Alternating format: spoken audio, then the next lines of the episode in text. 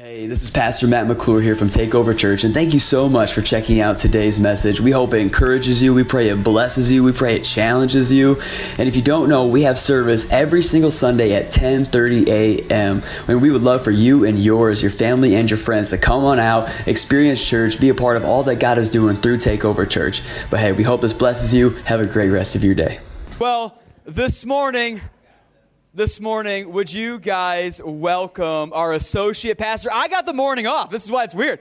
I don't get to preach this morning. Instead, I get to receive and sit, and our associate pastor, Scott Fletcher, gets to bring the word. Come on, Scotty. Oh, man. Oh, woo. So Scott is continuing while he gets set up. Scott is continuing our series, Lies from Below. Scott is a gifted communicator. He is a legend, and he's one of my best friends in the entire world. So give it up for Scott Fletcher one more time. Pastor Scott. Hey guys, good morning. Um, everybody doing all right? We got a lot of energy going, so I like that. Um, if this is your first time at Takeover, welcome. If you haven't uh, realized yet, we are a loud church. So up here today, I'm just to preach it how I feel it, and you y'all better help me um, because I mean you've been helping everybody else, so you better help me too. All right, it's got a lot of energy going. Let's keep it up. All right. Um, everybody doing? Everybody feeling awake with the, the time change and everything? All right, feeling good. I know we woke up a little late this morning. Had an, uh, it might have been my fault. I might have hit my snooze button or something a few times. Um, but uh, my wife woke me up and hit me and said, "Hey, uh, it's like 7:30 right now, and you're not up yet." So that's why my hair looks like this. Just, just kidding. It always looks like this. So, um, but yeah, super glad that y'all are here. Uh, I love seeing everybody's faces from up here. It's an honor every time I get to preach.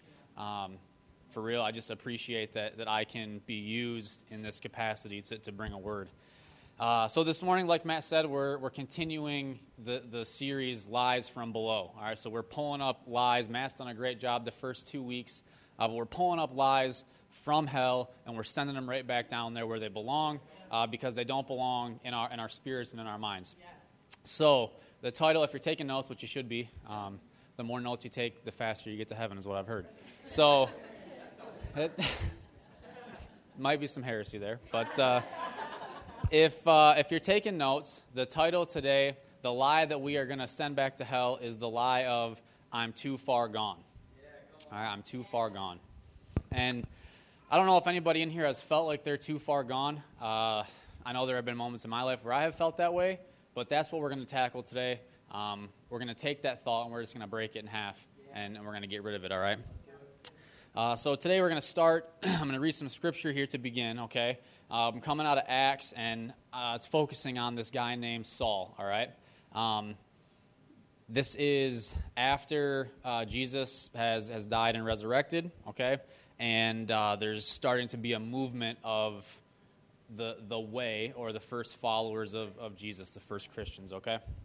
Um, but I'm going to read verses 9 or 3 through 9 and then 17 through 20. We're going to skip a little bit in the middle. Um, sorry, Acts 9.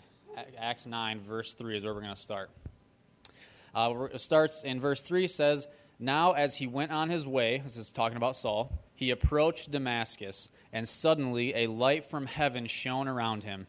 And falling on the ground, he heard a voice saying to him, Saul, Saul, why are you persecuting me? And he said, Who are you, Lord? And he said, I am Jesus, whom you are persecuting. But rise and enter the city, and you will be told what you are to do. The men who were traveling with him stood speechless, hearing the voice, but seeing no one. Paul rose from the ground, and although his eyes were opened, he saw nothing. So they led him by the hand and brought him into Damascus, and for three days he was without sight and neither ate nor drank. All right, pause. Like I said, we're going to skip ahead to verse 17, okay, for the sake of time here. Uh, but in between verses 9 and 17, um, the Jesus speaks to this guy named Ananias in a vision, one of his, his followers, and tells him to, to go to Saul, all right? So we're going to pick back up in verse 17. It says, So Ananias departed and entered the house, and laying his hands on him, he said, Brother Saul, the Lord Jesus, who appeared to you on the road by which you came, has sent me so that you may regain your sight and be filled with the Holy Spirit. And immediately something like scales fell from his eyes, and he regained his sight. Then he rose and was baptized, and taking food, he was strengthened. For some days he was with the disciples in Damascus, and immediately he proclaimed Jesus in the synagogues, saying, He is the Son of God. I'm going to pray, and then we're, we're going to get into to break that down a little bit, okay? Uh, Lord, we thank you so much for uh, another moment that we get to be gathered in your name, another, uh, another moment where we get to receive a word from you. Uh, I just pray that your spirit would be heavy in this place and, uh, and that you would just use my words to, to impact our hearts, God. And um, just let us feel your presence and uh, just let the rest of this service just glorify you always. And all God's people said, Amen. Amen. All right. Okay, so back in the day, I know, and this is something where I do it a lot when I preach. You're just going to have to get used to it. Uh, I like to tell stories, and uh, that's just what it is. So, back in the day, uh, my dad used to work for an awesome um, youth ministry organization called Youth for Christ. Um, it's kind of weird because there's actually, we got two guys in here whose dads used to and still do work for the same ministry in the same area. So that's pretty cool. Like all of our dads have worked together, which is pretty cool. Um, side note, that means nothing to this story. But, uh, but anyways, so he, he worked for Youth for Christ for about 20 years. Um, so, or sorry, 25 years actually. So my entire childhood, he was working for the same ministry in the same town in the same office building, for, like my, my entire childhood. So I had the opportunity to go to his office a lot and to hang out, and it was a pretty laid back environment. So if there was ever a day where, uh, like me and my brothers, we didn't have school, or like in the summertime when my mom was just like sick of the four of us trying to kill each other, then she would just take us out to his office and just like leave us there for a little bit and like let us hang out at his office. And uh, we loved it. It was cool. There was usually like other ministry guys around that would like mess around with us and hang out and do all this stuff. And it was a really cool place to be. But my favorite part about that office is it was like a shared office space, kind of almost like a strip mall, but not really, just kind of like a little storefront thing. And there was like a back hallway that went back to this uh, back door of the bookstore that was connected to this this whole little office space. And in this this bookstore was a Christian bookstore, so they had like obviously they have like Bibles and books and all that stuff. But I mean, I was a kid, so I wasn't interested in all that. I was interested in the the the little toy section that they had there. Um, yeah, um, they had they did have Bibleman gear, which was sick. We used to have a Bibleman outfit. It was cool. Um, yeah, don't judge me. All right, but uh, but yeah, so they had like this whole big toy section that was just like when we were hanging out there, we were either found watching like a movie that you could rent there, or we were found in this little toy section. All right, and you know they had all this all these cool toys like all the little wind up stuff or like the cars and the planes and all that um, and and the the lady that ran the actual bookstore her name was we called her mrs pam. Um, she was a super nice lady. She let us play right on the floor in the bookstore because i think it's out of out of business now so it wasn't really that busy. Um, so she would just let us play right on the floor. So we just like whatever we played with as long as we put it back we could just chill in this little space and then we could leave. So we'd always go in there and play with the toys, but my favorite toy that was in there was these little rubber snakes, all right? And they were so cool. They were probably like this long and just like real stretchy rubber. And they had a bunch of different colors. There was like black ones and yellow and red. But my favorite ones were these little green snakes. And they came in these big tubs, and there's probably like 500 in each tub. There's like a ton of these snakes, like just everywhere. So I just, I loved them. I thought they were the coolest thing. So the one time when, when I was about 10, we, we, we go visit my dad, and I think we like, were doing some other stuff first, and then hung out in the, playing in the, in the little store area. And we hadn't been playing that long when my dad, my dad came in and he was like, hey guys, I'm done with work. Like, it's time to leave. We got to clean up and get going. So then Scott has an, a little internal dilemma of, man, like we just started playing with these snakes. Like I gotta put them back and I gotta leave. Like this sucks. Like I just, I was just bummed out. Like I, had, these are my favorite toys, and in my dumb little 10 year old brain, I thought, you know, I can play with these snakes here. I should be able to play with them at home too. So even though I knew that it was stealing, I was like, you know what? I'm just to take some of these home, play with them here, play with them there, same, same. I'm just to take them. So my dad like turns around and leaves, my brothers leave, and I was like, yeah, I'm just cleaning up. And I just grabbed a handful of them, I shoved them in my pocket, and we left, and we went home. And I mean, okay, don't judge me. I was 10, all right? So everybody makes mistakes. Um, but yeah, so we get home and I go up to my bedroom and like I'm playing with these snakes and stuff. And I like any chance that I got, I was like playing with them. And then whenever somebody was around or like I had to leave, I would just take them and I would shove them in the corner of my sock drawer and like cover them up. You know, you got to hide the contraband.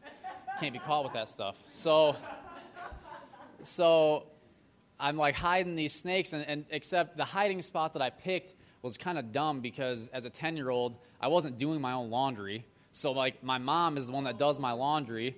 So she comes in to put stuff in my drawer the one day, and she finds them. And she asks me about it. She confronts me, and she just is like, hey, where did you get these snakes from? And I was like, I just made the problem way worse because I was like, well, Mrs. Pam just gave them to me and said that I could have them. And my mom is, is an adult, obviously, and has common sense, and I'm 10 years old and I can't, I'm just not a good liar, you know? So she sees through it, and it just, it, it was a really bad situation for 10 year old Scott to be in, okay? So she doesn't believe me. Um, but I stick to my guns. You know, like I'm, I'm too far deep in this life of crime now. I can't just give myself up. I can't just, I can't just turn myself over, right? So, you know, I'm, I'm a hardened criminal at this point. So, she gets my dad involved, which is never a good situation back, in, back during that time. So, she gets my dad involved, and now these little snakes have created a, a barrier between me and my parents where I have this overwhelming sense of like guilt and shame that I betrayed Mrs. Pam like that because she was so nice to us. And I was just like feeling super guilty about it. And now I'm feeling like I can't come clean to my parents because I'm, like I said, I'm deep in this life of crime. I can't tell them what I'm doing. So I, I feel that separation from them. And, uh, you know, I'm, but I'm just like, I'm determined I'm going to ride it out until my dad just straight up drops a bomb on me and he's like, listen, I know that you stole these because I know that she's not just going to give them to you. So we're going to go back and we're going to go take these back to the bookstore. We're going to go see Mrs. Pam and you're going to give them back to her, and you're going to apologize, and you're just going to hope that she doesn't call the police. And I was like, little 10 year old Scott just about passes out, like, okay. I didn't realize the police were going to about to be involved here, which, I mean, nobody's going to call the police on a little 10 year old for taking a little couple of little snakes. But ten, I didn't realize that at the time, so I was like, okay, this is, this is some serious stuff. So we go back, and, uh, and I go up to Mrs. Pam, and I'm just like so nervous, and I, I give her the snakes back, and I apologize, and I'm just like begging her. I was like, just please don't, please don't call the police. Like, please, please don't do this. Like, I didn't mean to. And, like all this, like just giving her a sob story, and uh, you know, she she immediately forgives me. You know, she just takes the snakes and puts them back where they're supposed to be. But she she forgives me right away. Um, doesn't call the police. You know, ten year old Scott walks out not in handcuffs, unscathed. And, uh, you know, the, the story it worked out for my good. I left my life of crime in the past and I didn't go back. Um, but it was a scary situation. And that story, it seems kind of like a stupid, funny little kid story, but as I was like thinking about that, I just thought of that feeling that I had of the separation from my parents, where like I did something and I couldn't couldn't come back to them because of that. And I had this feeling of shame and guilt. And, and I, I thought, like, if that's something that I was able to feel at 10 years old, and that's something that I've definitely felt uh, as an adult with, with my relationship with my Heavenly Father, where I do something and I feel separated. Then how many other people on this planet have felt that same way? How many people have felt separated from Jesus at, at some point in their life? Uh, because it's, it's, it's got to be everybody. Everybody has had to feel that way at some point. Um, like like the the more that I sin, the more that I mess up, the further away I get from Him. And, and in my mind, I just had this, this, this vision of this, this metal barrier. So, like, me and Jesus are here, and I, and I sin and I mess up, and I take a step back. And every time I take a step back and I mess up, this, this steel barrier comes down. And then every time I step back again, another layer is added to that. And it gets thicker and thicker, and I get further away from Him and further away from Him. It's harder to get back to Him. And I just, I keep trying, but I can't do it. And it, it, just it compounds on top of each other and you start to get that feeling of why am i even trying anymore you know this i'm, I'm too far gone to get back to this point that i was at. I'm here. It's impossible to get back there. I'm too far gone. It doesn't matter. I'm just going to quit. I'm just going to give up. I'm not even going to try to get back to that point anymore. You know you get that feeling of, of like i'm broken. You know i'm not worthy. I've got too much in, too much in my past. You know i've had all these things happen. And I know about I know about Jesus. I know I've heard from my homies in West Michigan here. Like I know about him, but I also know that he doesn't want this mess. I know that he can't be with sin. I know that he hates that, that I'm a mess like this, and it, it doesn't even matter. So I'm not going to try anymore. And I've had those thoughts, and I know that other people have had those thoughts too. And if you are continuing to have those thoughts, I'm going to stand up here and I'm going to rebuke those thoughts until the day that I die because they're 100% a lie from the pit of hell. That's a lie from Satan that too many people have felt, and it, it needs to go. It, it's, it, it's not healthy to, to think that way because just like the, the scripture that I read, if Jesus can take someone like Saul and turn him into someone like Paul, he can do that with every single person on this planet. It doesn't matter who you are or what you've done. You know, in, in the scripture that I just read, um, it's talking about Paul and you know, or uh, about Saul. Sorry, and maybe you do know him better as Paul. Like Matt was up here talking about Paul just during his his offering message. Maybe you know him better as Paul, because um, that's who he becomes after this insane encounter. But Saul before this is he's he's a, he's a stone cold killer. All right, he's not just a killer; he's a persecutor and a destroyer of the first Christians, the followers of the way, the people that are believing in Jesus just shortly after Jesus has, has resurrected. All right? And, you know, he, he's referenced so many times in Scripture as to being a, a direct enemy of Jesus and his followers. In, in Acts, uh, you know, the Scripture is, it talks about this guy named Stephen who he was an outspoken follower of Jesus and in chapter 8 in Acts, so a little bit before the, the scripture that I just read, in verse 1 it says, And Saul approved of his execution, and there arose on that day a great persecution against the church in Jerusalem. So Saul approves of the execution of Stephen, and it sets off this huge persecution of the church all throughout Jerusalem. And then in verse 3 it says, But Paul was ravaging the church and entering house after house, he dragged off men and women and committed them to prison. So these are all people that are, all they're doing is proclaiming the name of Jesus, and Saul is, is going after him, all right? So he, he is legitimately an enemy of Jesus and Jesus' people at this point in time. You know, in, in, in every sense of the word, he is directly against them. But after this, this, this radical encounter, like so, th- th- this this crazy thing happens. He he sees this light. It blinds him for three days. Right then, this guy Ananias comes. Just Ananias didn't really want to come. That's in that scripture that we skipped over. Um, but he doesn't really want to come because he knows who Saul is. But he listens to Jesus anyways. And he goes and he lays hands on him and he, he heals him. He's got the, the scales that fall off his eyeballs, which is always kind of gross to me. But he he lays hands on Saul and he heals him, and, he, and he, he's filled with the Holy Spirit. You know, the, the scales fall off, he's healed, he's made strong, he's baptized. And then in that, in that scripture, in verse 20, it says, And immediately he proclaimed Jesus in the synagogues, saying, He is the Son of God. Now, this, this broken man, Saul, is transformed into Paul, and Paul is just on a mission from the get. Like he is a totally new person, nothing like Saul at this point. and, and Paul is considered the guy that is pretty much responsible for church as we know it today. And he's responsible for, considered to be responsible for like half of the New Testament. That's the same guy that was killing and persecuting the same people that in those scriptures he would later be trying to help out. He would later be spurring on to do better. That's the same guy. He killed people for proclaiming the name of Jesus, for saying he was the Son of God. And then he has this radical transformation, and that's the first thing he does. He immediately proclaims that Jesus is the Son of God. Now, thinking about that, think about all those things that he did as Paul that could have never been if he would have lived out of that place of I'm too far gone, of having that thought in his head of I'm too far gone for Jesus to use me.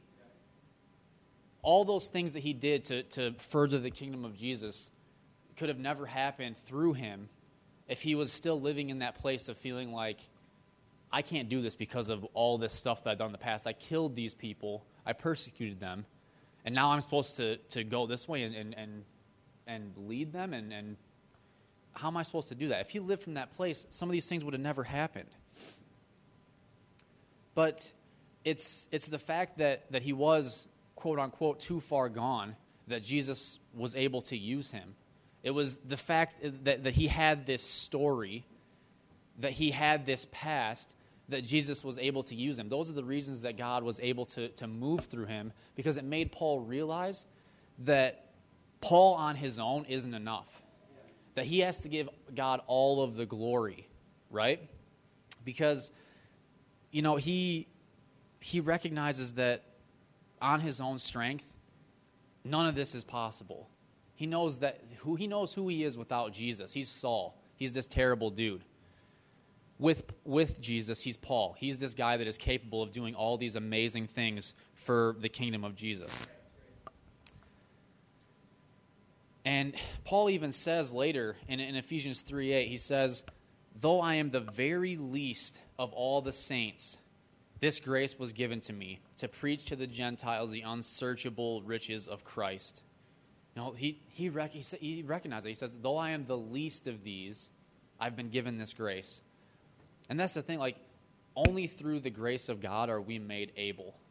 That's, that's the, the, the biggest thing that I can say is only through the grace of God are we made able. We can do nothing of value without Jesus controlling our lives that way. Um, and, and you know, when, when we are in that place of perceived separation from Jesus, and I, and I, say, I say perceived because Jesus is always coming after us. We are the ones that perceive that separation in our minds. But when we're in that place of perceived separation, like, like I said, the, the whole vision that I have of this steel wall that just keeps building and building and getting thicker and and and and I sin again and another big sheet of steel comes down and it's here and I'm and I'm banging on it and I'm pounding on it and I can't get back through it and I'm trying and I'm trying but I mess up again and I step back and another one comes through and it's just it's so impossible and I'm just beating on it and I'm trying to get it and, and no matter how hard I try I can't get through and really the whole time that I'm pounding on this wall the only thing that I ever had to do was just surrender. All I have to do is just say, Jesus, I, I can't do this without you. I can't get back through to you. I need your help in this moment. And in I'm a nerd, okay, so so deal with it. But the vision that I have in this scenario with this big steel barrier is I finally I just finally give up and surrender. And Jesus is on the other side. And you know, when I finally just say, Jesus, I need you to help me with this, I need you to do this for me, I just see him on the other side, and he pulls out a, a lightsaber, right? and just, just turns it on, okay? Yeah, biblical. That's biblical. But he whips out his lightsaber, right? Because why wouldn't Jesus have a lightsaber? He's got to have one. He's got to have one. All right? You know he does. But he whips out this lightsaber and just sticks it into the barrier and just it just melts this barrier like butter. So he's he's cutting through, melting the barrier like butter, and he cuts out this this Scott-shaped sized hole in this barrier, and he just pulls me right back through to him. That's that's the vision that I have there. And if you're not a Star Wars fan, I mean, you can say he's using a blowtorch or something. It's just, it's just not as cool. It's kind of lame. So, but, oh, he definitely had the blue, like the blue, light blue light. Yeah, for sure.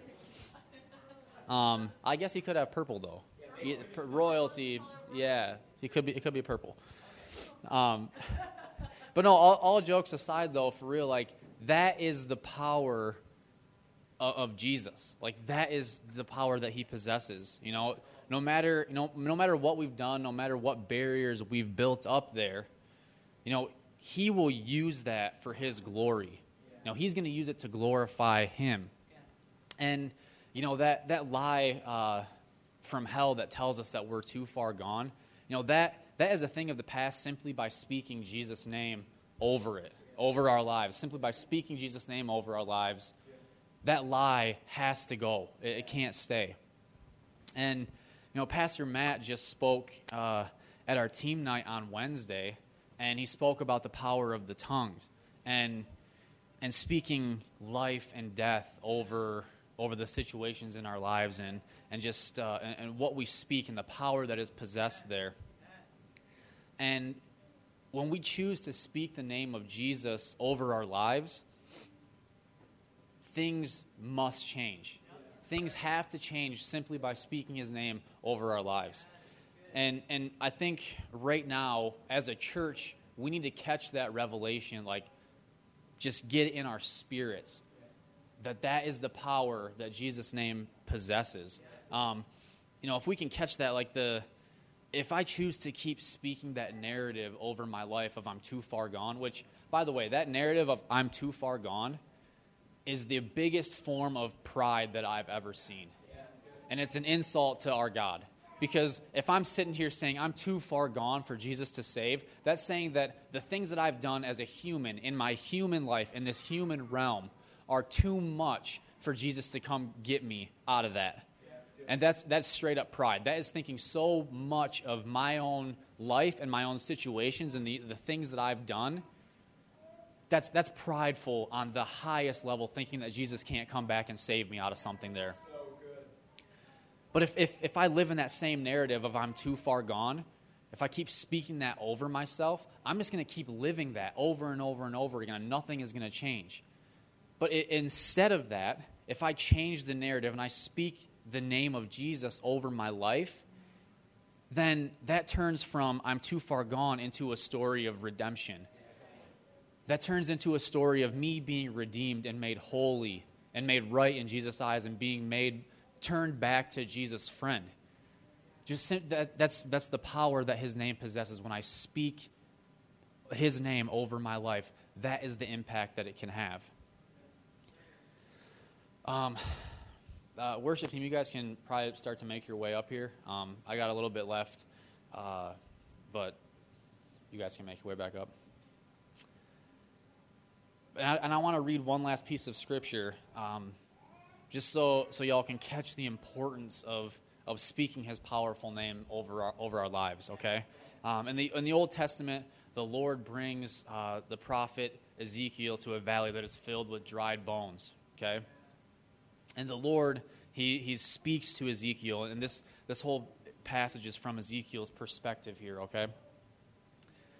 In Ezekiel 37, 4 through 10, Ezekiel says, Then he said to me, Prophesy over these bones, and say to them, O dry bones, hear the word of the Lord. Thus says the Lord God to these bones Behold, I will cause breath to enter you, and you shall live and I will lay sinews or tendons upon you, and will cause flesh to come upon you, and cover you with skin, and put breath in you, and you shall live, and you shall know that I am the Lord. So I prophesied as I was commanded, and as I prophesied, there was a sound, and behold, a rattling, and the bones came together, bone to its bone. And I looked, and behold, there were sinews on them. Flesh had come upon them and skin had covered them, but there was no breath in them. Then he said to me, Prophesy to the breath, prophesy, Son of Man, and say to the breath, Thus says the Lord God Come from the four winds, O breath, and breathe on these slain, that they may live. So I prophesied as he commanded, and the breath came into them, and they lived and stood on their feet, an exceedingly great army. That is the power of the name of our God. That a, a human can speak his name over dry bones and they come back together and there's life breathed back into them and it, it creates living, breathing people to mass an exceedingly great army. So, if that is possible through his name, then what would happen if we spoke his name over our lives? You know, what, what generational curse could be broken?